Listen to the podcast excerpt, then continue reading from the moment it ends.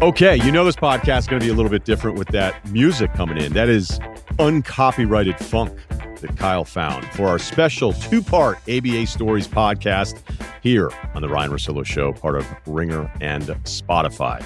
So, Loose Balls is the book that came out in 1990, and the author Terry Pluto is going to join us in this episode. We have Dr. J, we have Rod Thorn, Artis Gilmore, and the legendary Bob Costas, who was calling these games fresh out of college. And I had never read it, which is funny because I had read 48 Minutes, which is another incredible basketball book by Terry Pluto and Bob Ryan. Uh, and it was the first book that I read that I thought, man, do I do I like sports so much that maybe I would do this? I was like, well, I'll probably play in the NBA, so I'm not going to worry about this part of it right now. But yeah, 48 minutes blew my mind and I just never read loose balls. And yet I have so many friends that work in the business that have talked about their favorite sports books. Everyone who's who's ever done anything in sports and references their list of their favorite sports books, they've always mentioned loose balls. So finally this year I just go, you know what? I'm going to read it. And I'm glad because now I understand why it's there. The stories are incredible. It's about a league that went from 1967 to 1976 that you can't believe even lasted that long. It led to the merger that brought the NBA, the Spurs, the Pacers, the Nuggets, and the Nets. And maybe more important than any of those teams, it brought the league Dr. J, who we're going to talk to on this episode. Um, it's a league where the stories you just can't believe it happened. You can't believe the number of franchises, the number of ownership turnovers, the number of owners that were basically only trying to be an owner when they knew they couldn't pay the bills, hoping to get that NBA merger cash. Um, but then when you look at the players and realize that there's so many Hall of Famers, basketball Hall of Famers that started in the ABA, it reminds you of how dismissive we can all be when something is new. I have no doubt. Now, granted, this league is way before my time. I have no doubt that if I had a talk show in 1967, I, like a lot of NBA people, would have been dismissive, going, "Oh, this ABA league, this is stupid. It's a gimmick. Look at the ball, the three point line. You know, these players aren't the same. NBA teams would destroy these guys." And that's what everybody used to say back then. But as you read the book and hear the stories and the guys that played in both leagues, you start to realize that the ABA did an incredible job putting together talent and also a great job of putting together some legendary stories. So you're going to hear all of those coming up right now. It's the Ryen Russillo podcast presented by FanDuel. The road to the NBA Finals starts now, and FanDuel is the best place to get in on the action. Right now, you can check out the new and improved Quick Bets, which are back and better than ever for the NBA playoffs and FanDuel. Find what you're looking for faster and easier with more props right at your fingertips. You can check out live bets like three minute markets and exclusive live bets like quarter player props player assist combos, and more. So download the app today and bet with FanDuel, official partner of the NBA. The Ringer is committed to responsible gaming, so please visit rg-help.com to learn more about the resources and helplines available and listen to the end of the episode for additional details. Must be 21 and older. 18 plus in DC and present in select states. Gambling problem? Call 1 800 Gambler or visit rg help.com. This episode is brought to you by Arby's. $5 doesn't get you what it used to get you. I asked for change the other day. The guy gave me back four. Introducing Arby's new two for $5 chicken wraps in your choice of ranch, barbecue, honey mustard, and a bonus flavor called Incredible Value. Ever heard of it? You can't taste it, but boy, is it sweet. Arby's two for $5 chicken wraps are here for a limited time at participating locations. Visit an Arby's near you or order ahead on the Arby's app. The man that has turned the slam dunk into an art, who has thrilled ABA fans with moves that have been beyond comprehension. At six foot six for the New York Nets, the fabulous Dr. J. Julius Erving. The great Dr. J, Julius Erving, Hall of Famer. And I want to focus on, as we run through the ABA portion of this special podcast, uh, where you were at. You're playing in New York. How did you end up at UMass? Uh, it was interesting. Uh, their their head coach there was a guy named uh, Jack Leaman, who actually played at Boston University with a guy named Ray Wilson, and Ray Wilson was my high school coach. So they were they were uh, teammates in college. They were good friends, and uh, once I visited UMass, uh, the relationship just spilled over to me. I um, it was either going to go to St. John's, stay home and go to St. John's, or get away, big campus experience, you know, and, and UMass Amherst uh, offered that, and, and that that became my choice. But the relationship was probably the most important thing. So at UMass, and for those that need a little reminder of, of our guy here, I mean, you're 26 and 20, I think, in the two years you played there, points and rebounds. Uh, it's unbelievable. And then as you're kind of hearing about your story, it's like, okay, so we know the NBA is not going to take underclassmen. The ABA is trying to do whatever they can. And yeah. yet you're still really off the radar where people are like, yeah, I guess, you know, like we don't know what to do. Did you, were you as aware of how off the radar you were nationally as a basketball player as it seemed as reality was at that time? Well, uh, you know, once again, uh, you know, they, they, they pre-pick player of the year, NCAA. And uh, and they came to UMass because of my statistics my uh, sophomore year and my junior year and they told uh, me and my coach, they said, "You're going to be on our magazine cover uh, next year," and that would have been my senior year. As it turned out, since I left school, Randy Denton was the guy who they picked to become the Player of the Year. And he's six ten, uh, Caucasian guy with curly hair. you remember him? That's a little before my time. Sounds like a great look, though. And they put his picture there where my picture was supposed to be because I you know, I left and um, I, I, went and signed a secret contract with the Virginia Squires and became an became an ABA player. And, and I didn't even know a whole lot of, about the ABA. Um, you know, it was just an overnight visit in a hotel room or motel room in Philadelphia. And two days later, you know, I was signed, sealed, delivered, and on my way to the pros. Yeah, because there's a lot of different versions of that story. Like Louis Carnesecca again was was somehow involved in it, and you had a couple people yeah. that were handling your business, and then you've got what was it, Earlman, um, Earl Foreman, who was who owned the Squires at the time. Yeah. So, yeah.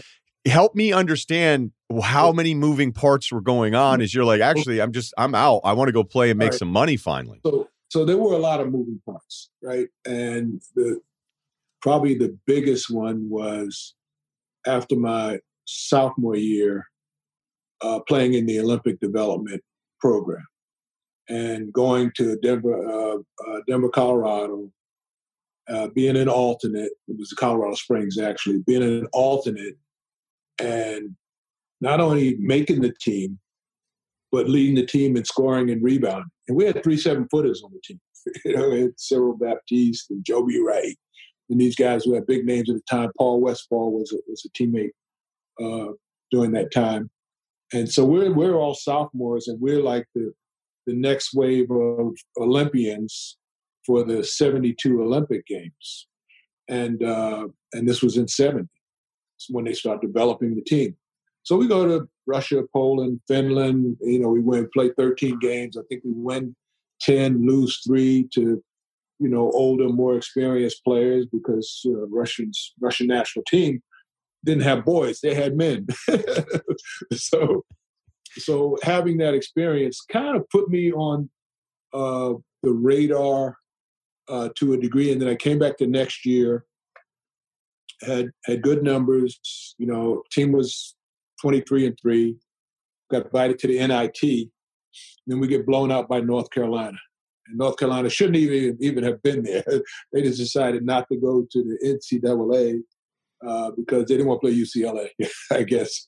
So um, you know, so so my individual story, uh, you know, came to a a, uh, a crossroad, you know, at that time because after my junior year, you know, um, I did get the call, and I did consult with uh, Coach Carnesecca through my friend Earl Mosley, who was good friends and who believed in and uh, and Lou. And during our time when I was being recruited out of high school, you know, Lou took a liking to me, right? And and and and so we had a relationship, even though I played for another college. And as it turned out, uh, he gave his advice. He said, "Stay in school, you know, play another year college ball, and uh, and, and you'll be all right. You know, probably would be a first round draft pick." Uh, as it turned out, uh, he left St. John's that year and, and went to coach the Nets. So so he left school, but he was telling me to stay in school. So so we had to joke about it at the end of the day, and uh, you know, I, I, left and I, and um, I feel like um, I, I feel like this time it was it was important to become a you know athlete who uh, was a student instead of a student athlete athlete student. You know put athletics first. Um, you know i got offered a really good contract uh, compared to what guys were making then compared to what my parents were making. So it definitely was financially driven. And and i didn't know. I mean i i, I didn't know. I just i was just a kid at that time. Um, and uh, and I had no illusions about being an all star, being an all pro, being a Hall of Famer. You know, I was just ready to get in and try to do the work. So you get to Virginia 1971 72 season. You're 21 years old. Mm-hmm. And the way it reads from the book, Johnny Kerr is the GM of the Squires. And for those mm-hmm. that may remember that name and not remember the ABA part of it, it was with Johnny the Bulls Red. called, yeah, Johnny Red Kerr, exactly. Yeah. yeah. And you show up to this this workout that's still kind of like a tryout. So you're going to be on the team, but there's other people that are working out and it's in Richmond. And the ball goes up in the air for somebody else. You fly over everybody, grab the rebound, cup it with one hand, throw it down, dunk on everyone. And no one else had even reacted yet. And Kerr goes, That's the best basketball player I've ever seen. And they're like, get him out of here. So we, we don't want him playing with him. Did you do you remember that specific play? I'm sure there are many plays like that, but do you remember that first camp where people were like, who the hell is this guy? Yeah, it was an open tryout. And uh and and I was obviously invited because I already had a signed contract. Uh, Willie Sojourner was uh, drafted, uh, so he was uh, he was there, and then there was a kid from Indiana. I can't remember his name right now but uh, he was drafted. So those two guys were signed. So we had three guys who were already signed, and then it was open tryouts. You know, so we had guys coming from everywhere. You know, the Rucker League, from Washington D.C. League, uh, California summer leagues, and whatever. And I had, when I got to that camp, I had played in the Rucker League. So I left school. Uh, school ends in May. Rucker League is, you know, June, July, part of August. So I go there and I play. So now I'm playing against pros, and uh, I'm I'm getting a lot of confidence because when I when I left school, uh, the two years that I played varsity basketball were the two seasons when the dunk shot was taken out of college basketball because they were trying to neutralize Kareem Abdul-Jabbar, aka mm-hmm. Alcindor. So, um, so that was kind of you know, a part of my game that I, I had worked on trying to perfect getting near the hoop and just going up, dunking the ball, and running down court. So I couldn't do that in college. And the second year, we couldn't dunk in the warm up line. So it was a little crazy. It was way different, way different, right? Uh, when I got to the Rucker League, it was open season. It was just like the chains were taken off. I, I really, I felt like the Incredible Hulk, you know, a skinny Hulkster. so, so I'm going in, I'm dunking on people, and I'm getting a reputation up in Harlem because uh, they hadn't seen me play much in college. We played Fordham and a couple, a couple of city schools, but you know, this was this was totally different because this was the best of the playgrounds. You know, guys from the Knicks would be there, guys from other uh, NBA teams were there, Willis Reed, Walt Frazier, what have you. So, you know, strutting your stuff against the big boys just built up a lot of confidence. And then it led to that training camp in Virginia, in which that play happened. And the trainer actually, uh, he said, you know, Al Bianchi was the coach. He said, you know, you, you need to take him out because these guys are going to try to hurt him. You know, and and that's what it was. It was it was really a, a defensive move because uh, they said, you know, there's a lot of guys here who aren't going to make it, and there's a lot of guys who just have a physical presence. And, uh, you know, they weren't going to take it. it was just like getting embarrassed. They, were not going to be happy. So I, so I ended up sitting out most of the time and waiting for the, uh, the real training camp uh, to happen, in which you know Charlie Scott, Fatty Taylor, Bernie Williams, uh, Neil Johnson, Jumbo Jim Akins, and know, the guys who I played with in Virginia, George Irvine, uh, you know, they were all there. And then I was sort of like, you know, second to Charlie Scott, you know, who had been All American in North Carolina and who was you know, who was one of the leading scorers in the ABA. And I think I think that year he averaged 33, and my average was maybe like 28. Uh, but um, and and not too long ago he went into the finally went into the Hall of Fame, which was well deserved honor for him. Before I jump back into the ABA thing, I'm glad you brought up Rucker and and everything because I I'm not going to pretend that I know you. Um, I've read about you forever. I've watched you for years. I think we've even done, you know, all the different interviews. Everybody always talks about your graciousness. You just you're a guy who's always gotten it as a teammate, as a leader. Um, the way you've carried yourself. Was there ever a moment though, as a young kid, just dunking on everybody at Rucker, dunking on legends, where you were like, "This is fucking cool." Like I feel, I feel awesome about myself.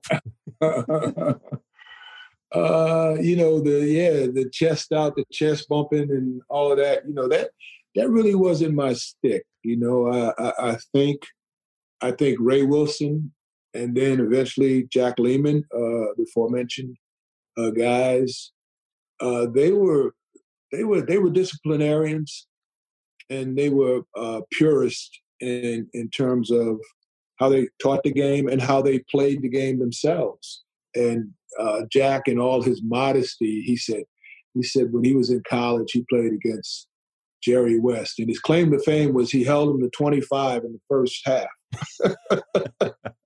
so, so, so it wasn't about bragging on yourself. It was really about you know dealing with the re- reality that if you play this game, you know sometimes you're going to win. Uh, lots of times you're not going to win but don't take it as a loss and, and be sorry about it. Just take it as a non success and be success driven rather than being ego driven.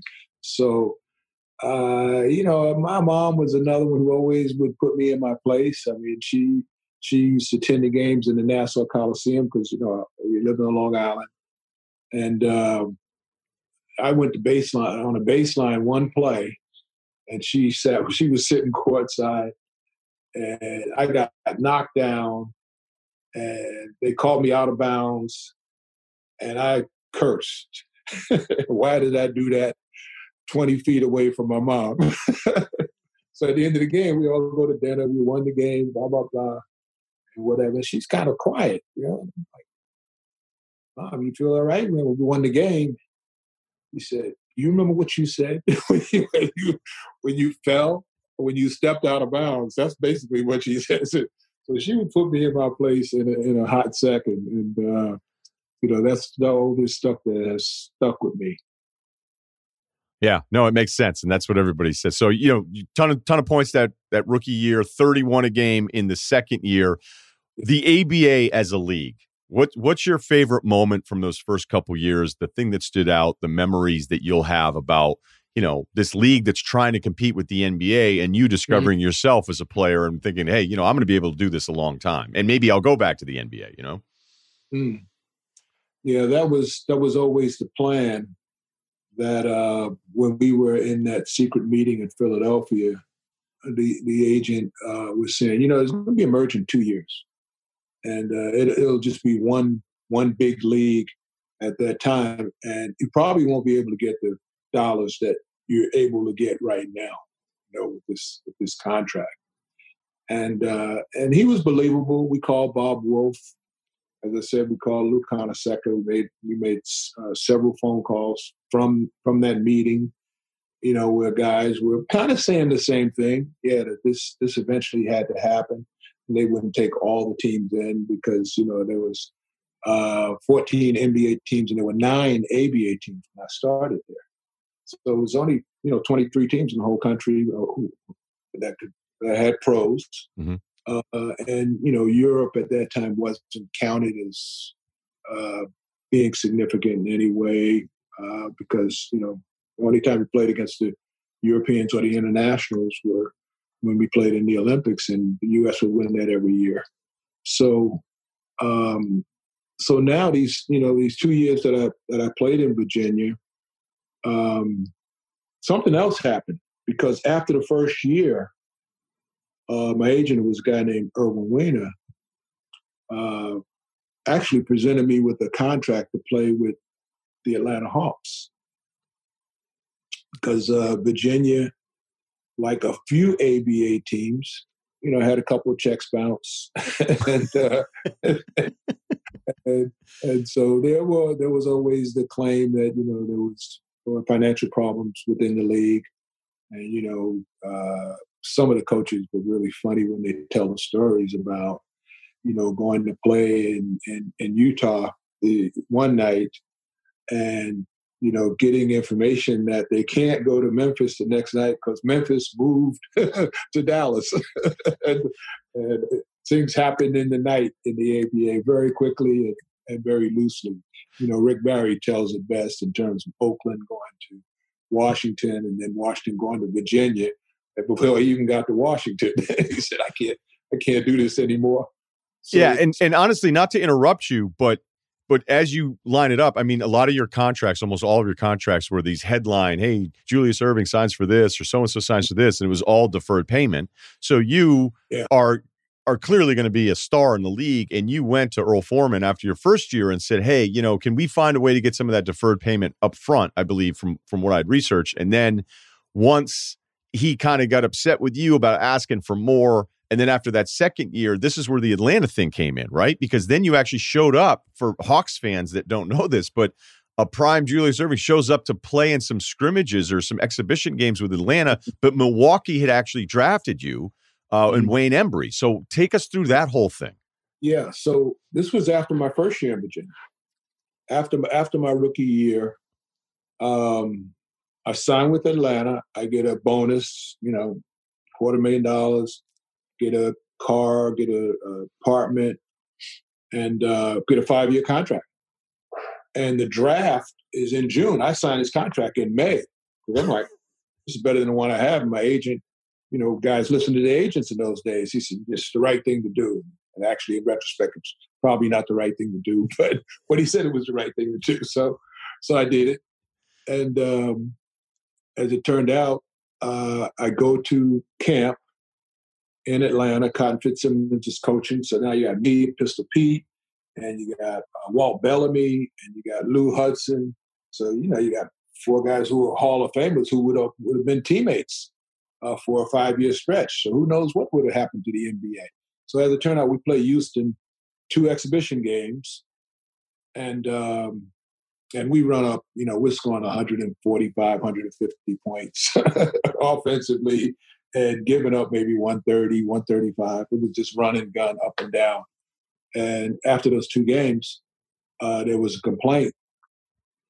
And it was a complaint that uh, if Atlanta continued to play me, that they would be fined. And uh, it went to arbitration because at the draft, as it turned out, Atlanta had you know, I think they had the fifth pick in the draft, or maybe the third pick in the draft, and they drafted Steve Bracey, who was a guard, and um, and Milwaukee had the twelfth pick, and Milwaukee picked me because I had a history with Wayne Embry from camp when I was. Well, didn't 15. you beat him in camp when you were in high school or something? I, we, I beat him in a palming contest. You know. they don't say you beat Wayne Embry. You know, so uh, modesty comes back to play. But you know, he called me out of a crowd, and I came up. He was like, "Yeah, man, you got a big hand." Blah blah blah, so on and so forth. I'm 15, 16 years old, and uh, and he just remembered it. I, I stayed in his mind, and he drafted me with that with that 12th pick. So if they allowed me to play for Atlanta, they would have been Milwaukee would have been wasting their pick, and Atlanta should have drafted me with their earlier pick, but they didn't, and they cried foul and said, uh, "Well, we got this player under contract, so you can't draft him." And they said, "We'll see."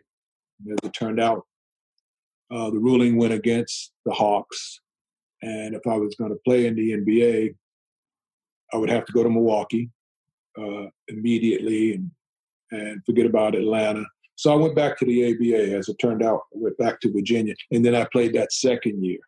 And Charlie and I were there the second year until he he disappeared and went back to Phoenix.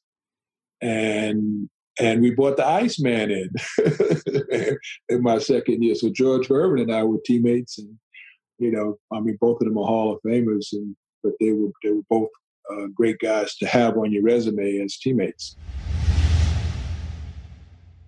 This episode is brought to you by La Quinta by Wyndham. La Quinta by Wyndham has everything you need for your next business trip. From free high speed Wi Fi to fitness centers to free bright side breakfast with fresh waffles, eggs, and more, book direct at lq.com. Tonight, La Quinta, tomorrow, you shine. This episode is brought to you by Arby's. You know what I hate? Hate is after lunch, there's all this time before dinner. I hate it. So I'm always like, do I do this? It's like you should. Gain season, throw in a little something extra, an appetizer that just starts hours before dinner. It just gets so frustrating when there aren't great options. That's where Arby's new two for $5 chicken wraps come in. Available in your choice of ranch, barbecue, and honey mustard. They're perfect for that afternoon snack attack or as an add on to your meal. Food Buddies. Arby's two for $5 chicken wraps are here for a limited time at participating locations. Visit an Arby's near you or order ahead on the Arby's app. Were there times where you would watch George and, and see him do something physically and, and be impressed, and then somebody might be like, hey, you're watching, like you were bigger, you were a better rebounder. Um, but I, I guess it's kind of weird to ask a superhero, like, what's it like to be a superhero? Because that's what you guys were like back then. Well, you know, we played one on one after practices, and uh, he, know, he he was always ready to go home, and I was like, hey, "You can't go. I want a piece of you." so, so I, you know, I grew up playing a lot of one on one in New York. He grew up playing a lot of one in Detroit. So it was it was just a matter of uh, our styles melding together, which made us really better teammates because I knew what he liked to do and what he was capable of doing, and he knew the same about me. And I was being a year older and team leader at that time, you know, he just followed orders because I called him my rookie. I was like, Rook, come on over here, man. Let me let me see let me see this uh, finger roll you got or whatever, you know, this and that. And, and, we just hang out after practice over at the uh, JCC. And we still talk about it every time we get together, you know, especially when we're around there's a third person, you know, like, you're in for a treat. we're going to tell you about how we hung out, you know, that, that year in Virginia in which we were teammates were you ever I don't I don't want to ask you scared, but it was so physical. Guys are fighting all the time. Were you ever worried that because you were so good, so young, and you were embarrassing people, that somebody was going to try try you? Like, did anybody ever take a swing at you? Uh, yeah, yeah, a couple times. I got I got hit by Maurice Lucas. Uh, had a black eye. What happened? Why did he hit you? I, I I came around I was chasing the forward. It was either Marvin Barnes or the big guard they had there. I can't remember who they had there. They had Ron Boone. And I came off of a pick and he stuck out his elbow, right? And it catching me right in the eye. So I'm pissed. I'm as bad. I'm mad, mad as hell. So I'm going up there against Maurice Lucas, you know, and I just lost it, man. I was trying to I was trying to get to him. And we were friends because we were boys, right? we were boys. We'd go out to dinner, you know, after games. We would boil it. We'd go out to dinner. He'd come to Philly, go out to dinner, go out to nightclub or whatever. But, uh, you know, I think that was had a bonding effect more than anything else because, you know, I mean, he didn't mean anything by it. It was just, it was just how he played. It was just like, like Rick Mahorn and then a lot of guys. This is just, this is just how they play. They play with their elbows up. And sometimes you're going to get hit with an elbow or knee or, or what have you. So um, him, uh, Wendell Ladner well, was always a threat. And we traded for him. Kevin Loughery said, I got to get this guy on my team. He's going to hurt Doc. and Wendell and, became a good friend, right? Because he protected. Yeah, I, I rented him uh, one of my. Uh, I had some condos. I rented him one of the condos and let him stay there, just just so we had a closeness between us. And then, you know, in '74 and '75, when you know plane went down, uh, it, it, was a sad day. Me and some of my teammates, we all, you know, we all went down to to Mississippi to his funeral and tried to give him a, a great send off. But he was, you know, he was a special guy. But he could hurt you. He could hurt you just by hustling because he just I mean, he just had reckless abandon. He, you know, he was he was Dennis Rodman before Dennis Rodman, uh, but a much better shooter than Rodman because he could drop the three ball, and uh, and he could really play basketball. I mean, he was he was really a, a, a solid solid uh, basketball kid. Became a really good teammates. So getting him from Kentucky hurt them and helped us, and was one of the reasons why you know we won the last championship there's another name that always comes up in all these ABA stories, and that's John, John Brisker. Yeah, John Brisker. So for John for the people listening, I'll just introduce him in case people don't know. This is somebody who everybody was afraid of, although Wendell and he would would mix it up. And then he he ended up with Idi Amin somehow and disappeared, and then people didn't know what was going on. He got into it. He like almost wanted to fight Bill Russell when Bill Russell was his head coach of the Seahawks. So you take it, Julius, in any direction you want to go to talking John Brisker. So we don't we don't know what ultimately happened to Brisker. We know he left the country, and we thought the destination was somewhere in Africa. And this was after uh, I played five years in the ABA. So the first two years, uh, Brisker there was a team in Pittsburgh, and they ended up moving to Memphis, I believe. Uh, so I played against against him then, and I always thought that he uh, he liked me. I never tried to hurt me, right? Uh, Warren Jabali, uh, he, he liked me too, but he was one of those guys. The, the two most feared guys in, in the ABA were Warren Jabali and John Brisker. And, uh, you know, both of them had anger management issues, uh, but they were both extremely talented uh, Jabali was, you know, as talented as any any player who ever played with or against. Um, Brisker less so, but you know he was he was a he was a load. Uh, he he was a handful, and um, and I don't I don't know what happened to him in the end. I know Jabali uh, passed recently, um, last five or six years or whatever. But you know he was he was an amazing ABA guy, and um, you know, I think about so many of the guys who didn't make that transition uh, from the ABA to the NBA, like James Silas, you know, uh, was one of Ron Boone, and and just others, Mel Daniels, uh, Bob Netolicky. Um, you know, there many who made it and many who didn't make it, and I think because the there were only four franchises that went in intact and then the rest of the players of the surviving seven franchises got put in a dispersal draft. And, you know, to this day, there's still, you know, issues regarding ABA pension and, and, what have you. Uh, uh, next week, I'm actually going to do a, a uh, call with uh, George Karl, and, you know, scheduled for an hour just to talk about the ABA.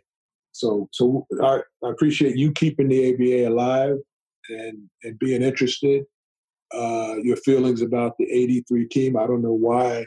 You know, we go 12 and one in the playoffs, and you know they didn't even put us in the top 10 NBA best teams. The, so the 82-83 team that almost won 70 regular season games smashed through all of these great teams of the 80s. It is historically the most overlooked single dominant team in NBA history. It just is. And I don't know I understand the shadow of the Lakers and the Celtics, but that team with Moses coming over that first year, Julius, it's one of the best single basketball teams ever and it never gets enough credit. Yeah.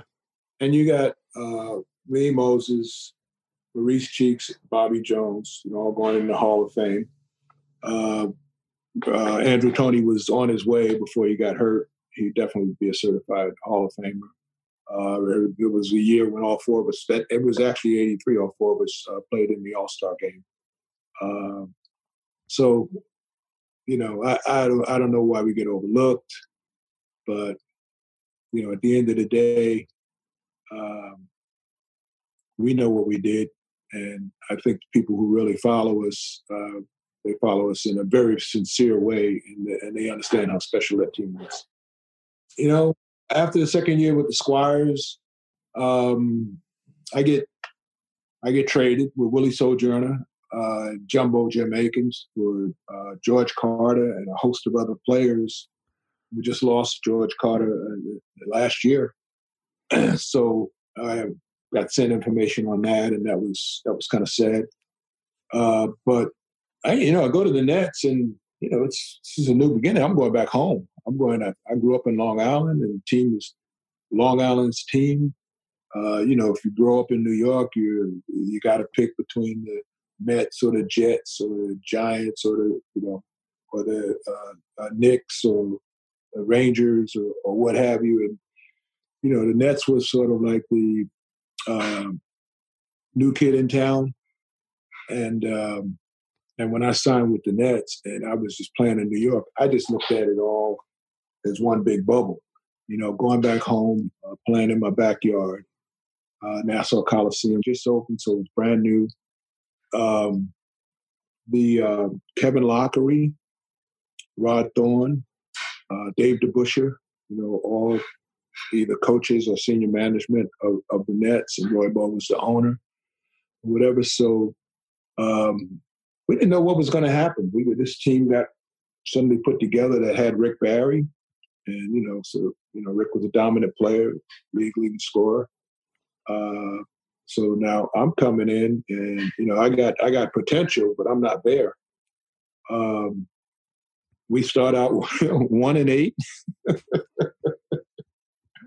we start out one and eight, and uh, and Bill Melchionni and Brian Taylor are starting backcourt. And we have a team meeting, and Kevin is like, "What is wrong with you guys? You guys are very talented. You guys, you guys, you guys, you guys." John Williamson stands up and says, "You know what's wrong with us? I'm not playing."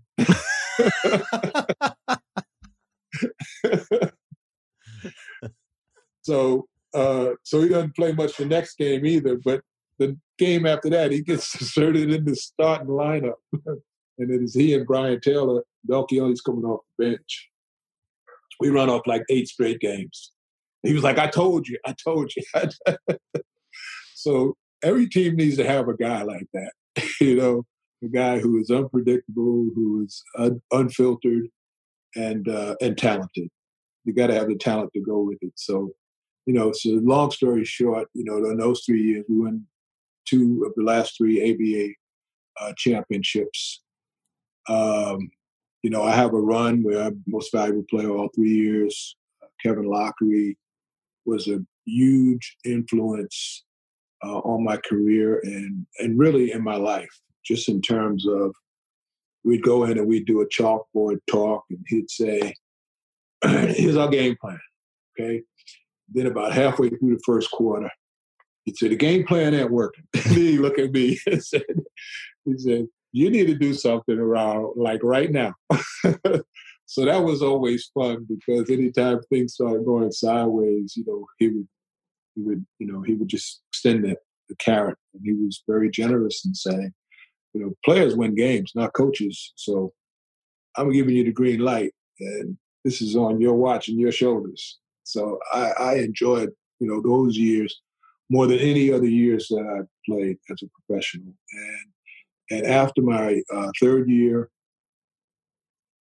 in New York, you know, and the Philadelphia situation came up for economic reasons. Uh, mm-hmm. Once again, I realized that you know I had played uh, freshman basketball as a middle schooler. I played varsity basketball for two years, uh, my junior and senior years.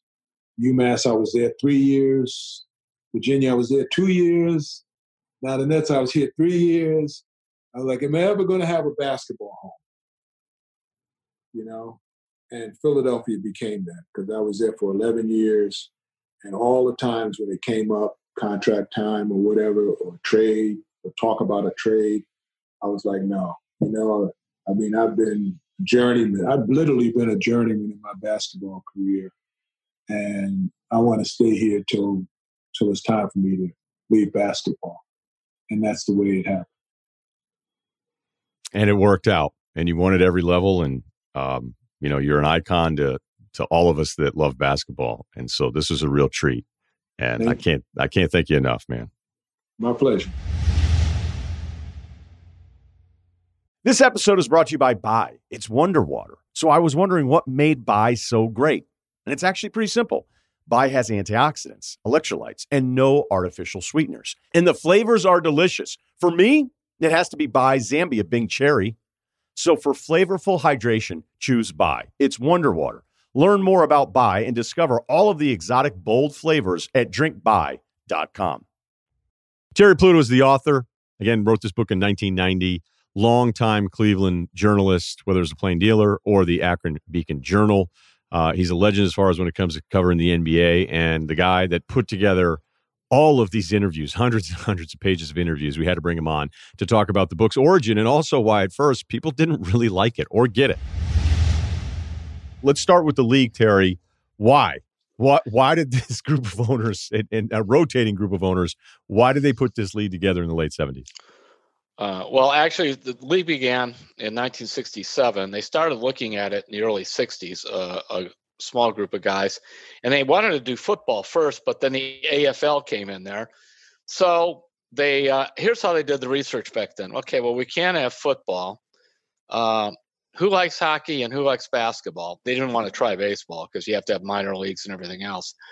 So uh, they voted more guys like basketball than hockey, so they decided to try a basketball league. That was it. Now, a thing to keep in mind, Ryen, and the reason that the ABA had a chance to uh, uh, really take off was how many teams, because I had to look this up to refresh my memory right before we went on, how many teams were in the NBA, uh, say, in the spring of 1967? Because that's when the, the league really got going. Well, I think it was what, 14 or something? 10. 10. Oh, geez. Okay. He was getting ready. So think about that. And there was nobody playing in Europe or anywhere else. So you had, and some teams wouldn't even have a full roster of 12. They didn't want to pay 12 guys. They'd have 10 or 11. So you had approximately, though, 120 pro basketball players in the whole country.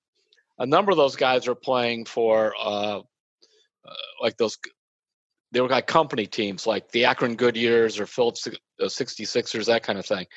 But so, in other words, there were all these basketball players out there. They knew that the, the these young owners in their way knew that there was a bunch of those guys, and so they thought they could get talent, you know, but they had no money and what cities to play in and everything else, and they wanted a piece of the action.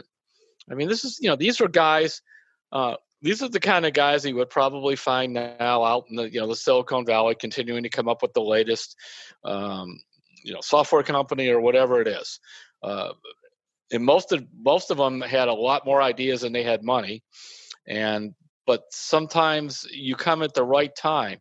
And the reason i started with the number of teams is because that was the key to making it the right time no that makes sense you're right um, because you know later on we'll talk about the merger there so mm-hmm. um, they they put this together i always thought the Mikan thing was really interesting in the beginning because you have guys as you say vision maybe right. not enough money but you know, they bring in George Mikan to be the commissioner. What were some of the early struggles there as they were trying to launch? Well, first thing? of all, George Mikan is like up in uh, Minneapolis. You've been the, the great NBA center, you know, the first half century uh, of the 20th century. And he's up in Minneapolis. He's a lawyer and a travel agent. He can never have enough jobs. So they came along with him and said, Would you want to be a commissioner of this new basketball league? And they threw some money at him and they said, We need to move to New York. He goes, Well, I'm not moving to New York. You know, he's got the travel agency here and he's not, I'm not taking a chance on this. So I think they paid him like 50 grand, which is a ton of money back then. And so he agreed to do it if he could stay in Minneapolis. They wanted a big name for the league because Mikan would give you some credibility with the media. The cool thing about it was, well, what George decides if I'm going to be commissioner, then I, I call, I interview George. He's actually going to do something. So he starts saying, "We're going to have a three point play." Think about that. And he said, "Oh, really?" He goes, "Well, it was in the old ABL. I like it. Three point play." And they talked about a couple things, and he goes, "Well, we have to have a different color ball." And he said, "Well, why?" And George wore these big, thick glasses. He goes, "I can't see that regular ball on TV. Even at the game, it looks blurry to me." We're the American Basketball Association, so we should have a red, white, and blue ball. And when he, and he, honest to goodness, the first press conference where he introduces the ball and holds it up, he says, "This is just like the American flag. When people see it in the air, they'll stand up and salute." But think about this: the three-point play, the ABA's ball, which if they only had patented the color scheme, they would have made a ton of money. But when they patented the ball, it had the ABA logo on it. So Ryan and Terry could have gone out, and just take the logo off, and just have a bunch of red, white, and blue balls that were sold, which were sold all over the country. I mean, I grew up uh, at that time, and I lived in Cleveland. I never saw an ABA game in my life, by the way, and but I had a red, white, and blue ball. My mother liked it so she would buy me one for Christmas all the time. You know, it's kind of like, but the ABA got no cut of this. Yeah, that part of it is it's brought up in the book and you go here's this here's this thing in the moment everybody's making fun of and yet it still resonates with the league for people that never even saw the game so mm-hmm. th- they get started that first uh, year as you said 67 68 it's pittsburgh minnesota indiana kentucky new jersey and then you've got new orleans dallas denver houston anaheim and Oakland. Uh, granted, those cities were going to change around. I, I love the beginning of it because I'd only heard legend. I've talked to Hubie Brown about it a few times, but Connie Hawkins had a bunch of different things going on. So he comes into the league. He's the MVP, scores 27 a game. What did you enjoy the most about learning about Connie Hawkins that would probably be thought of as one of the 50 greatest players in NBA history if he were allowed to play? I mean, I, I, I had read the book Hawk, but I really didn't know you know why he was banned and this and you know all this stuff was very murky with several of those guys. Like doug moe was sort of banned from the nba a little bit. So was roger brown so was hawkins. But hawkins really was I, I did see him play when he was with the phoenix suns when they would play the cavaliers later on and you know with the big hands and that. Um, it just was he was kind of quintessential early aba player he would be because he, you know, he had, he was athletic, he was colorful in that. And then the other one, whose name is lost in history, was a guy named Les Selvage, who played for the Los Angeles team back then. And he had been a baggage handler at LAX airport. And he went to one of these open tryouts and he could make three pointers.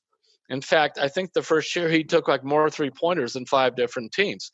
Uh, now he would have, they would have loved this guy. You know, he'd be like playing for the Rockets and he would just wanting to jack it up. The rest of, think about a guy who took more three pointers than five different teams in the league. And so you had one guy here, like, you know, working in LAX and shooting from San Francisco. And then you had Hawkins with, you know, all the, the classic athleticism of basketball. And Ryen, I think the other thing is like you grew up in the NBA area, so did I, but um, I'm a little older than you are, but when you go back to the 60s, it was all big man dominated. You know, walk the ball up the floor, throw it into Will, throw it into Russell, throw it back out. You know, guys could shoot, but it was not. In fact, it was anything. It was a league that suppressed athleticism in some ways because of the style of play. Where the ABA, you couldn't get these big guys because they're in the NBA or whatever. There weren't that many around, so they went the other way. You know, wide open, and the three point shot actually did create, you know, some of the things later, room for more guys to go to the rim. And it was invented by the, or rather brought into the league by the guy who was the plotting center of all time in George Mikan. Yeah, that's the great part about that too. You would have thought Mikan immediately would have said, "We don't, we don't need any of that stuff." Um, no, maybe the first. And, and look, you wrote the book on this, so I'm only taking the historical perspective on it. But there's immediate dismissal of any of it, right? You're like, okay, right. these guys suck. You know, the NBA. I I might have been a talk show host back then, going like, "Are you kidding me?" And Bob mm-hmm. Ryan mentions how many times he was like, "This is a joke." Peter Vecsey, yeah. and Ryan is funny because he goes, "You know, it wasn't that I was just pe- parroting." Red Auerbach, although Red, that would have been classic Red Auerbach to think the league was atrocious without ever yes. watching any of it, just to go. So early on, do they understand what they have? Because, you know, at the end of the story is that these teams were successful financially and talent wise. So many ABA players have transitioned. So I don't want to chart to get to the end here so early in the interview, but did they have any idea that if we can sustain this, we can actually we're we're closer to the NBA than anyone would ever give us credit for? Well, the business model was based on the fact they thought they could get players. They thought there were there was a lot of talent out there.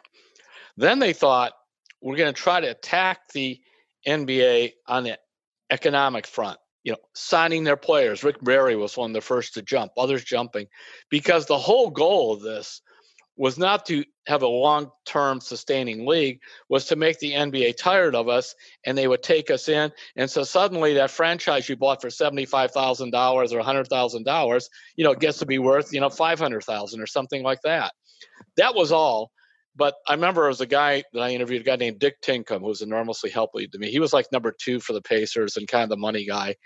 And I would say, What was your plan? He goes, He kind of explained that little part there. Well, we can try to get people in and get in the NBA and make them hurt. He goes, After that, we had no plan. We just made it all up. I mean, they they had drafts where just a general draft, whoever wants to draft this guy, you think you could sign him, okay, he's your guy. Um, it was you want to have a cow, cow milking contest at half court in Indianapolis? Why not? You know, we got plenty of cows. We got some buckets. We'll get a couple players to do it. Um, so that was the idea was to just be creative. And I do again harken back to people who are entrepreneurs in any other uh, venue. That's what they were doing. But you know, it's like in Miami. We're in Miami. It's warm here. Why not have cheerleaders in bikinis where they just go out and give the officials cups of cold water during timeouts, which might make the officials like us. You know, basically kind of the early thing of what I mean, think about how by the way, some of this stuff is really translated into what we see in the NBA now when they were drafting players, uh, they just said, "Hey, we don't have to follow the NCAA rule, and we don't have to follow the NBA not. rule." So, I mean, how? Because it reminded me a lot of the USFL. It was exactly the same thing. They're like, yeah. "Okay, well, if the NFL is going to wait, the NBA is going to wait. We're not going to wait." And you're going up to these college kids saying, "A year or two in, come make some money now." It was a no-brainer for some of these big names. And they they, they created the quote unquote hardship rule for Spencer Haywood. You know, he was the first. Um, saying that well spencer doesn't have much money and it's a hardship so we're and it's almost like they would challenge the court system by saying that that you're de- depriving him of the right to make a, a living. And so that did open the door. You know how about this with rick barry this is something i didn't realize until i did the book. I mean i knew barry was one of the first to jump and you know barry a lot of people consider him arrogant or annoying and that um, which he can be but i've always had a pretty good relationship with rick uh, because you know a lot of times Rick says sort of like what we're thinking, you know, instead of like uh, somebody may something say something to us and we halt we count the five in our in our head and go, well, that was not the best idea ever. You know, let's think about that again. He goes, well, that's just stupid. I mean, it's just dumb. Who who would ever think of that? So all these things. But so I asked Rick, I said, why would you leave the Warriors for Oakland? Because he said something to me, you know, when I jumped, I didn't get that much more and I said, Why would you leave? He goes, Well, my father in law was coaching Oakland. What would you do? And I said, Your father in law was coaching Oakland? Yeah, Bruce Hale was his father in law. I did not realize that. And so, the, why did Bruce Hale get that job, which he never should have gotten the Pro Bowl, was because he was his son-in-law was Rick Barry, and they could get him to jump. And and the interesting, then if you follow that story a little farther down the road, Ryen, then Hale lasts only one year in Oakland. Barry's fighting this out off court in the court system. He never plays. The next year, Barry is, uh, you know, get, is cleared to play. Hale was fired, and they bring in this coach Alex Hannum. You talk about dismissing the NBA. Hannum, in his early years, would say that red, white, and blue ball belongs on the nose of a seal. now he's working for it. yeah, Barry is uh, a very. You're right, though. I mean, if you're just going to be outspoken long enough, you're going to end up pissing everybody off, and that seems yeah. to be the deal with Rick Barry. Even though there are times where I'm like, "Oh, okay, I get what he's trying to say here." Um, right. And then there's other times where I'm like, "What the hell is he talking about?" But that's that's being outspoken. I mean, he's also a talk show host, right? So he's and he's the had... other thing, yeah, you know, Ryen, the thing that's lost there again, a little bit of that because I did see him uh, again in the NBA he really was a great player. He would be so good now with his long distance shooting, his passing, his you know, they talk about playing multiple positions, all that stuff. He's that guy. I mean, he was he was just a great player. Uh, I remember he gave me a, a wonderful quote too, and I, I can't remember the exact thing, but he always several times we went out to dinner one night and I just taped this stuff for a couple hours with him, and he would say, you know, the league was Mickey Mouse. I mean, another Mickey Mouse league. He said, except during the games. He goes, we get the talent out there during the games. He goes, now that was really good talent. The rest of it, you could just have Mickey Mouse. He kept saying Mickey Mouse. I don't know because I'm Pluto or what. He kept using that that thing. But but actually, that was sort of true again. Remember, we got back from the beginning, Ryen. Only ten teams, lots of players out there. If we do this right, we can get pretty good players right away in this league. And then, of course, then you start stealing the NBA's players too. Yeah, but the Pacers definitely figured it out because they also had the support. It's a, a crazed state. Mm-hmm. Yeah. Um, you mentioned um, the legal guy over there with the Pacers, but Mike Storen, who some may know his story, he was he's great in the book. GM jumped around a little bit. He's also Hannah Storm's father, um, and so Storin throughout this, it, it's kind of funny. Like, hey, everybody else is trying to survive week to week on these checks. And then you'd start to see a franchise like a Denver, but certainly early on, a Pacers team that was figuring it out and also realizing like we're a good team. Like we could beat some of these NBA Yeah. teams. And I, they were actually my favorite team that I wrote about of them all. You know, people always want to talk about the St. Louis Spirits, you know, how wild they were or whatever. But I just thought maybe because I'm from the Midwest, but I just thought it was so cool. And and their stars for the most part. Um, I'm trying to think. I stopped for a moment. Yeah, they're all homegrown. In other words, these were not guys that they had taken from the NBA, whether it was Mel Daniels or Freddie, um, you know, Billy Keller, Rick Mount, uh, a lot. And Slick Leonard had coached and played in the NBA. Uh, I'm sorry, he played in the NBA. I'm not sure he coached, but then he he came there and he became their legendary coach. Um, they just and Roger Brown was another. Roger Brown is there are these ABA players that are just lost in history that uh, people because there's no yeah I, I, Bob Bob Costas I think said it best at least to me was like you know there's really very little tape not that much written about them a lot of what is written is kind of old wise tales he says just like the the Wild West the people that did the biographies of Willie you know Billy the Kid and Wyatt Earp who knew I don't know. How, I mean, you know, something wild, something's going out there, but you know, is that really what happened at the OK Corral? I mean, you don't know. Well, it's the same thing. Is that really what happened when the Spears played the Denver, you know, Rockets? Or I'm sorry, yeah, were the, yeah, were the Rockets? Yeah, they were the Rockets first. Yeah. The guys moving Yeah, company. yeah. Yeah, I was trying to get that right because you got to watch these names. They, and you know, liable to be. I know that the Dallas, I think they were the like the Roadrunners. I forgot their first thing, but there were two guys sitting around a bar that were there, and they were drawing things on cocktail napkins, like, and one of them became the logo. Yeah, that's the uh what the Chaparrals? Chaparrals, that's it. yeah. All right. yeah, that was yeah, that was it. Uh, well, the Dallas's thing, I did like this is early and early in the uh, the ABA. Dallas was very hurting for money, even by ABA standards. They were broke, which means you're, you know, you're really forget you don't holes in your pocket. You have no pockets. You know, you're just nothing. So they decide that they're going to just the owner is going to go to the NBA, the ABA draft. They didn't do conference calls or anything that. And for whatever reason, the list of players that um, they wanted to draft, the owner took the list, uh, what the GM had put in, you know, talent order as you would, and he had somebody put them in alphabetical order. And if you look at their draft from that year, you'll see like, like the, the you know the A B C D he he he went first and there and then you know like their last pick was some guy you know what are you Yeah, no, it's it's incredible because like if the guy wasn't there, then you would notice that based on their draft results that he was just going completely in alphabetical order. And meanwhile, they come back with their draft. You know, the poor coach is going, What have you done to me? you drafted in alphabetical order. Who There was drafts another- in alphabetical order? Think there was one draft where you said a guy just showed up at like a preview magazine and just started looking at pictures. It was like, oh, all right, we'll take this guy. The, the infamous Street and Smiths, yes.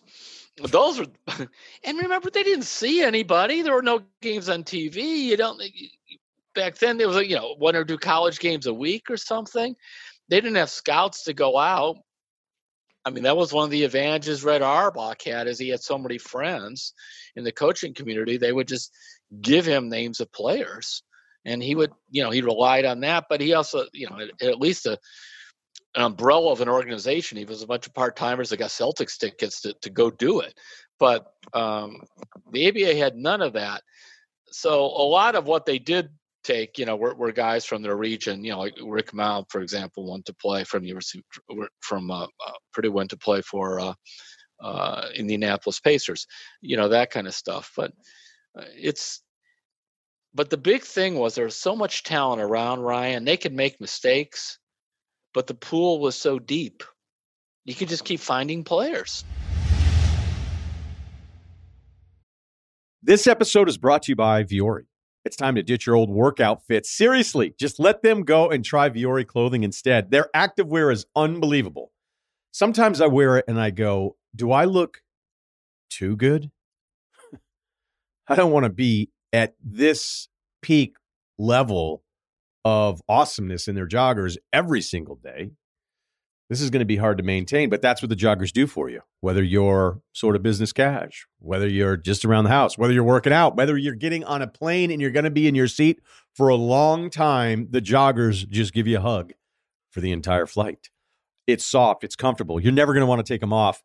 Incredible versatility. You can wear it while taking part in different kinds of exercises, running, training, swimming, yoga, and more. Vuori yoga class, that just makes sense. The Sunday jogger is the number one go to. And of course, the Kore short out now. Get yourself some of the most comfortable and versatile clothing on the planet. Our listeners get 20% off their first purchase at vuori.com slash Ryen, R Y E N. That's V U O R I dot com slash Ryen. Who are the worst owners? Mm. Boy, that is sort of well, I can't remember whether it was the Carolinas. I'm trying to remember who came up with the first idea of regional franchises. Virginia and Carolina were the ones to do it. And, you know, where you play in four different cities and you play in no cities at all. Yeah, uh, Carolina was trying to do that with Raleigh, Greensboro, and um, Charlotte and all that. Yeah, Charlotte. Yeah. Yeah, I remember. The, in fact, one of the, the first coach when they moved there, a guy named Jerry Steele, when I was a young writer in Greensboro in 1977, this is that's right after the merger, he had landed, he was coaching at High Point College, which is NAI at that point, you know. He was saying, we all we had was our bags packed. We had nothing, you know, going on. So that idea was a bad one. You know, it's like, let's have four home cities, let's have no home cities, you know, because think about if you're really doing it, then you have to have four front offices or something in each of the cities and make sure the arenas were there. So those were bad. Um, Pat Boone got stiffed more than any other owner because he was the guy that ended up buying the Oakland. Pat Boone, the singer, the Oakland Oaks, when they were basically took in all these uh, bills and everything else. And they did win a title when he was there, but as you said, they gave him a championship ring that was diamond, but it's actually it's that kind of phony glass. Because I think the name of that chapter is like the two million dollar phony ring, you know, which wasn't. Um, and you know, they they they took him all over the place. So he kept writing. You know, he actually was paying his bills, unlike a lot of these other guys. Yeah, no, Boone gets absolutely worked over. And for younger yeah. listeners, you have to understand like Boone is an old school crooner, like nicest guy. And then somebody had screwed him out of all this money. And, you know, he was a man of faith. So he essentially wrote him a letter and said, you know, if you if you feel like you could pay back any amount or in any sort of installments, and uh, he saw the guy like bought a new car or something and never responded to the letter. Yeah, he tried like, to do the, Abra- the, Abraham Lincoln. I'll uh, um, I'll appeal to the better angels, but there's also the other angels, and he was in league with them. Well, see, the other th- the thing about Pat Boone was he liked to play basketball, so they knew we'd get him in with basketball, and he's out there shooting around with the players, and you know they made him feel like he was somebody, and he was a nice guy. Um, so, but he really got fleeced. But I wouldn't call him the worst owner. That was like the worst story about an owner getting getting stiffed. Um, the, the, the Spurs had two owners, uh, Red McCombs and Andrew, I think Drossos. I'm trying to remember this book's old, so I'm struggling with the names, Ryen. No, you got it, man. Yeah. Yeah. So what they would do is there was all kinds of tax purposes and whatever. They kept selling the team to each other back and forth. Like if you needed a write off or whatever this year versus your oil business or whatnot, then they the Spurs kept bouncing between these two guys. Yeah, Angelo with San Antonio is is a really interesting story. He's this Greek guy with like a business background, entrepreneur, yeah. but didn't have knew he didn't know anything about basketball. But then it became pretty clear that as he started to understand it more, it wasn't like he was out there all of a sudden figuring out the keys to talent No, and which no. players could fit, but he just was a good owner. I mean, he he basically no, that that team becomes beloved and San Mhm. Antonio is this unique success story because in the beginning you're thinking, all right, this isn't going to last. They're moving around. Who's this guy that doesn't know anything about basketball? And then he starts to become more and more involved, and it totally worked out. I thought Angelo came off as like a real hero in the book. Yeah, he is. It's like the, the you know the Spurs, the Pacers, uh, Denver. You know these are franchises that really figured it out, and also were kind of in the right places at the right time.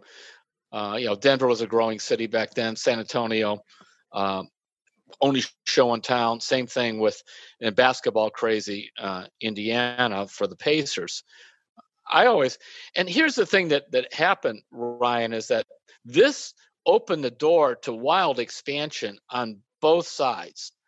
You know, I lived in Cleveland. The reason the Cleveland Cavaliers came here in 1970 was they were worried about an ABA team coming in. In 1970, the the NBA added three expansion teams. By the way, who adds three expansion teams? You added, you know, you were at an equal number of teams before that. You would stay with a round number again. But no, they added three, and the three they added were Portland, Buffalo, and Cleveland. I mean, not exactly at that point in, in 1970, you know, areas that you really want to be in, but they went there because they're afraid the ABA was going to get there. It's what what was happening here is the ABA kept driving up the price of everything in the NBA.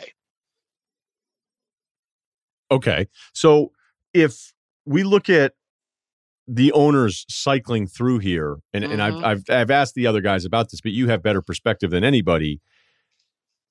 Was it as simple as, hey, how can we scrounge up five hundred grand? You know, borrow it, beg for it, 50 whatever. grand, you know, you, you get your relatives, everybody toss in a little bit. Yeah, big borrow, whatever, get a letter of credit. Um, not all these guys were real worried about making sure all the bills were paid before they left town. Yeah, I've noticed. I noticed that was a theme here. Yeah. I mean, and so, um, and they were all just hoping. Some of them was almost like buying, you know, one of these wild stocks on the stock exchange. You're hoping that this this is the year the merger is going to come, and suddenly our, our franchise will be worth five times as much as it was before.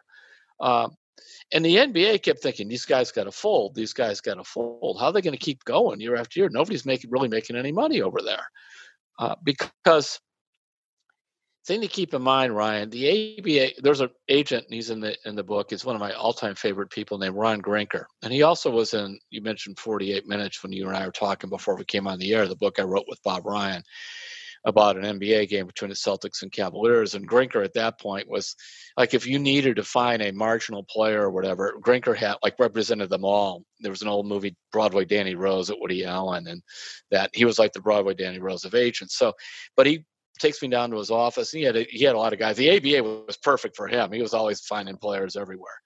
And he said, "Look at these contracts." So he lays out a whole stack of these ABA contracts. You know, I for, like one of these guys. I have them in the book. I forgot who they were, but say it says five years, five hundred thousand dollars, which is a hundred grand a year, which is a lot, you know, for there.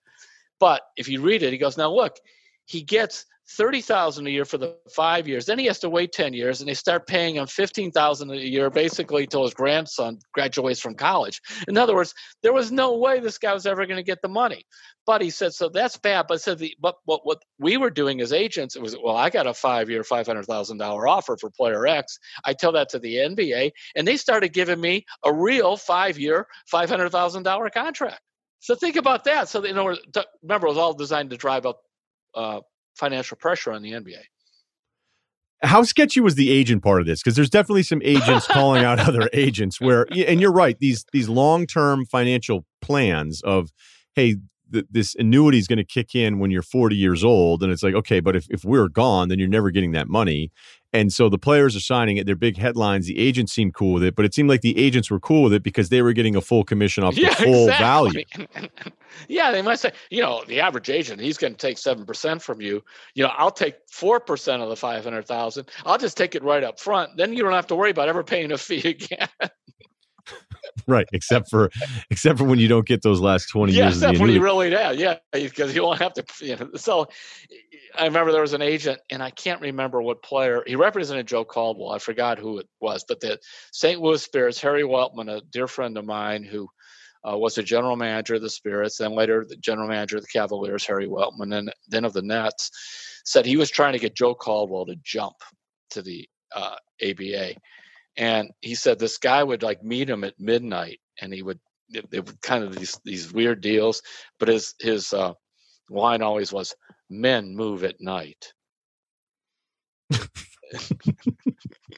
the guy that was like what the agent wants to meet like in a parking garage, like he's Bigfoot, or you know, and in uh, uh, what all the, the president's men. thing. Yeah, right. Yeah, and yeah, it's like Yeah, that was funny because it, when that story's told, Men Move at Night, the guy that tells you that story in the book that related it to you in the oral history is basically like, "This is so stupid." Like he was, Yeah. he was the least impressed with any of it.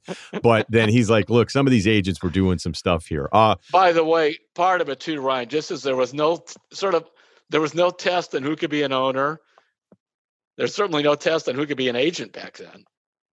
no, no, I mean, gosh, Not like free now- At least now you have to, I think, show a certain real basic knowledge of something or other to be certified by the union or what. But there was none of that. Yeah, no, I mean, look, some people would still tell you it's it's pretty sketchy today, but nothing, Nothing, like, that. this. Um, Well, speaking of owners, let me tell you this because I'm I'm old and I'm just streamlining it. But on that same line about how anybody could be anything, uh, one of the early front office people slash owners maybe of the New Orleans Buccaneers was a talk show host from way back when, later on, Morton Downey Jr. yeah, uh, was known as a. How would you describe him, Ryen? What would you say his? he would have fit in perfectly today. Um, that was that was early, weird daytime, and you know they'd have a panel, and he'd chain smoke, and he'd yell and scream, and like his shtick was, once you kind of went down a road as a panel guest, he would just lay into you. So it was really he was performing for the audience, not the panel, right? Yeah. Yes. Exactly. Well, before that, before he found that, uh, you know, uh, dignified occupation, he was working for American Can Company in New Orleans, and they were one of the early owners of the New Orleans Buccaneers. And Larry Brown told me this story. And Larry Brown and Doug Moe, friends from North Carolina, all that, they're they're looking for a place to play. Remember, this is back when there's no place to play. So they come in. Morton Downey Jr. has some nefarious position with the Buccaneers. It's unclear. And so they meet him at the desk. Of course, he's smoking, but he's got one of those uh, like triangle nameplates, you know, it sits there. And on one side said Morton Downey Jr., like Vice President, New Orleans Buccaneers. And the other side said Morton Downey Jr., something American Can Company.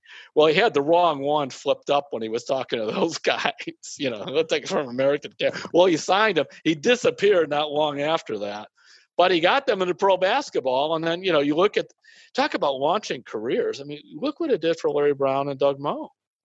I'm not sure we hear much of anything about those guys otherwise. I'm really glad you brought up Larry Brown because it's in the notes, and Doug Moe is attached. You know, they're attached as players traded together, and I think that first New Orleans deal, and then that's not really even as interesting as I think it, it's pretty clear. Whatever anybody thinks about Larry Brown in the end, that every time, and this is really his resume in college and the pros for the majority of it. So I don't think the end should overshadow the fact that it seems No. like the minute he shows up to coach Terry, you're a different organization for the better. Yes. Yeah, he is. He, and he had a way. I mean, one thing he could do was get order right away, whether it's, you know, some of his college jobs, even at the end, or certainly in the pros. He had a way he wanted to play. You know, he was, he could do it. Um, and he, he and Hubie Brown and some of the others, I think, will tell you that the ABA really allowed them to be much more experimental. You know, you could make mistakes there and you're not on the main stage. You know, heck, when some of these games were hardly covered by anybody in the media. So, you know, if you had seven guys on the floor and then you had four in the next time out as you were kind of figuring things out, or you went to some stupid press and you get outscored 20 to 2 because you were too stubborn to take it off, um, you were able to do this and then figure it out and have time to do it on your own.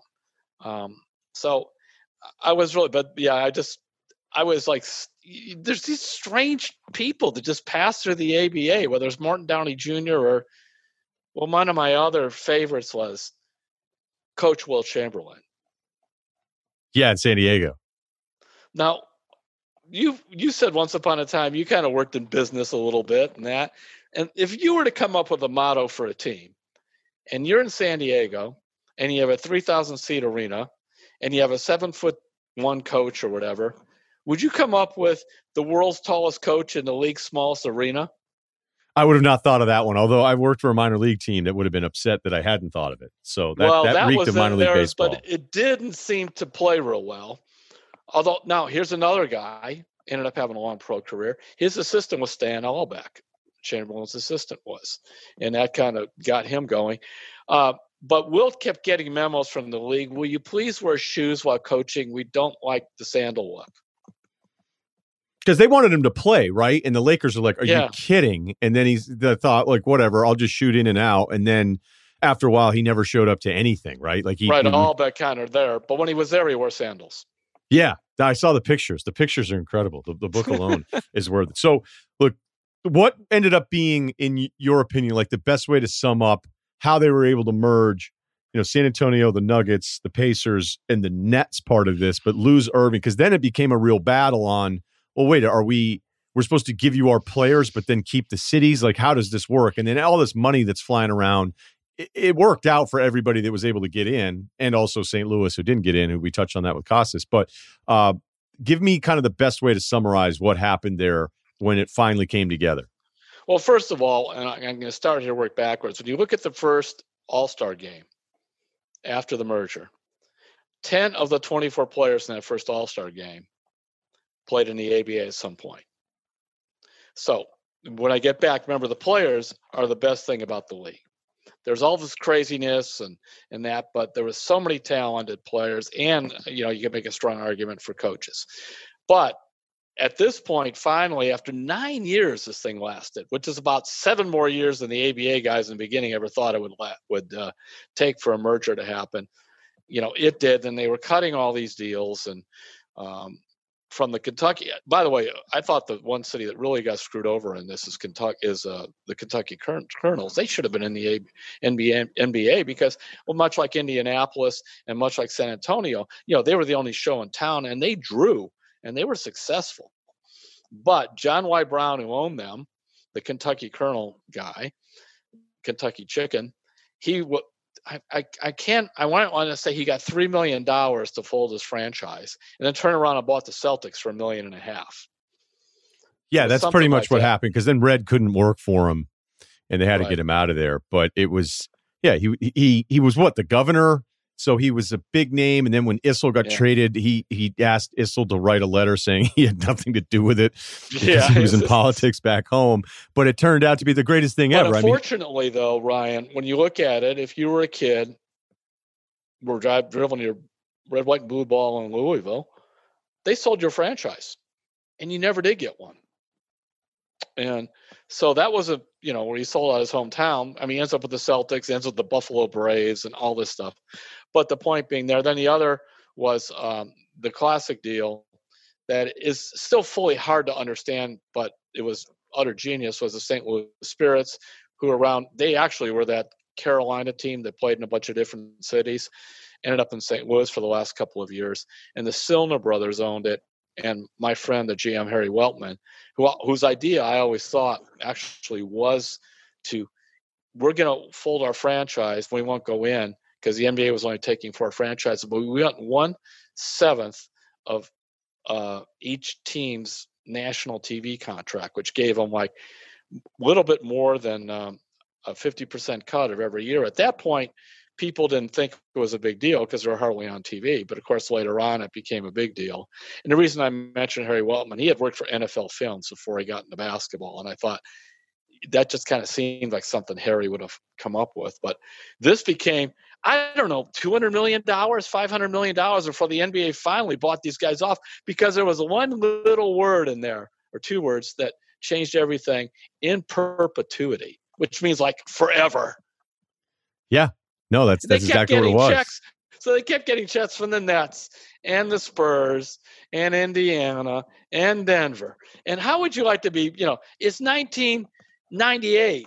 You know, the league's been gone 22 years and you're writing the Cylinder Brothers, you know, a check for like seven million bucks or something. It's like, and he got to do it again next year. Yeah, it went on until 2015. So I think you're absolutely right because uh, it was, I believe, a half a million because it was just before they're going to do the new TV deal, and the owners are like, "Let's get rid of these guys." Yeah, you're so tight. Yeah, especially those four cities. Can't we? They won't die. We can't get rid of them. You know.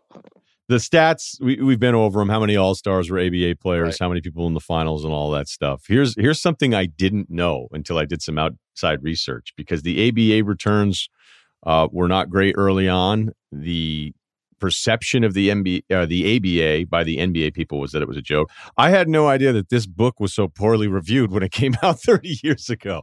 Yeah. Well, the New York Times hated it. Which is almost like what you would think Red Ar you would think Red Auerbach reviewed it. But the rest of the, you know, kind of the basketball writers and that loved it. And Ryen, I've got to give credit because I the book was not my idea. It was a guy named Jeff Neuman. And Jeff Neuman is a at that point was like one probably the best sports publishing editor going. Season on the Brink was his. Jordan Rules was a book that he had put together, um, and so he had grown up, and I had written some other books for him, and he had grown up in Long Island as a Nets fan. And somewhere he ran into Bob Costas, and Costas started telling him ABA stories, and he kept thinking, "This is." what we need. And so it was his, I we want you, at that point, I was covering the Cavaliers for the Akron Beacon Journal. And he said, look, you're around all these basketball guys. Uh, you just start talking about the ABA. And then he said, but I want it done in the form of oral history, which I wasn't sure. And he kind of he laid out the format. It was his idea, his title, loose balls. That was not mine. Basically, I just ran around, and when I felt like quitting in the middle of it because I didn't know what I had, I was like trying to wrestle an anaconda. I just had all this stuff all over the place. I couldn't keep track of what towns and where anything was. Uh, and then on top of it, I'm interviewing all these people getting wildly conflicting stories. And he said, just put the stories all in there. There, you know, like one guy said this and the other guy said that. Just leave it out there. And then I, I remember about halfway through is when I interviewed Costas, and he gave me the idea of the Wild West. And so that's exactly uh, what we turn this into. You know, the legends of the ABA. You know, who knows if it's all this true or not? We're just this is what they said it was a pleasure, man. It really was. And like I've I've said throughout the special, um, make sure to check it out if you find any of this interesting because it's just hard to do it justice in a 30, 40 minute conversation with any of these legends. So uh, I appreciate all the work on this, Terry. And you kind of changed it because the oral history stuff afterwards, yeah. you know, it's it it's become it's a go to. There'll, be, there'll be certain books I'm like, oh wait, that's an or like the Thomas Hauser Ali book mm. that I mm. read soon after I read 48 minutes. Oh, you know, by the way, like, that that also was Jeff Neuman's book. Was it really? Yeah. So there see, you go. That's, see, this I'll have guy, Jeff Neuman on.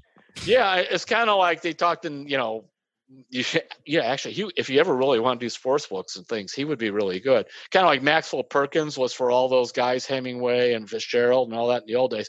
Jeff was for a number of us younger sports writers to to help uh, bring out books. and and the other thing that was cool about Jeff, he was a New York guy, he knew if a book sold in Cleveland or Denver, he didn't care. You know, he liked regional publishing too, uh, which is part of the reason as he got a little older, they just didn't see him in that light. And then later went on went on to be a pretty good uh, golf writer for a variety of magazines.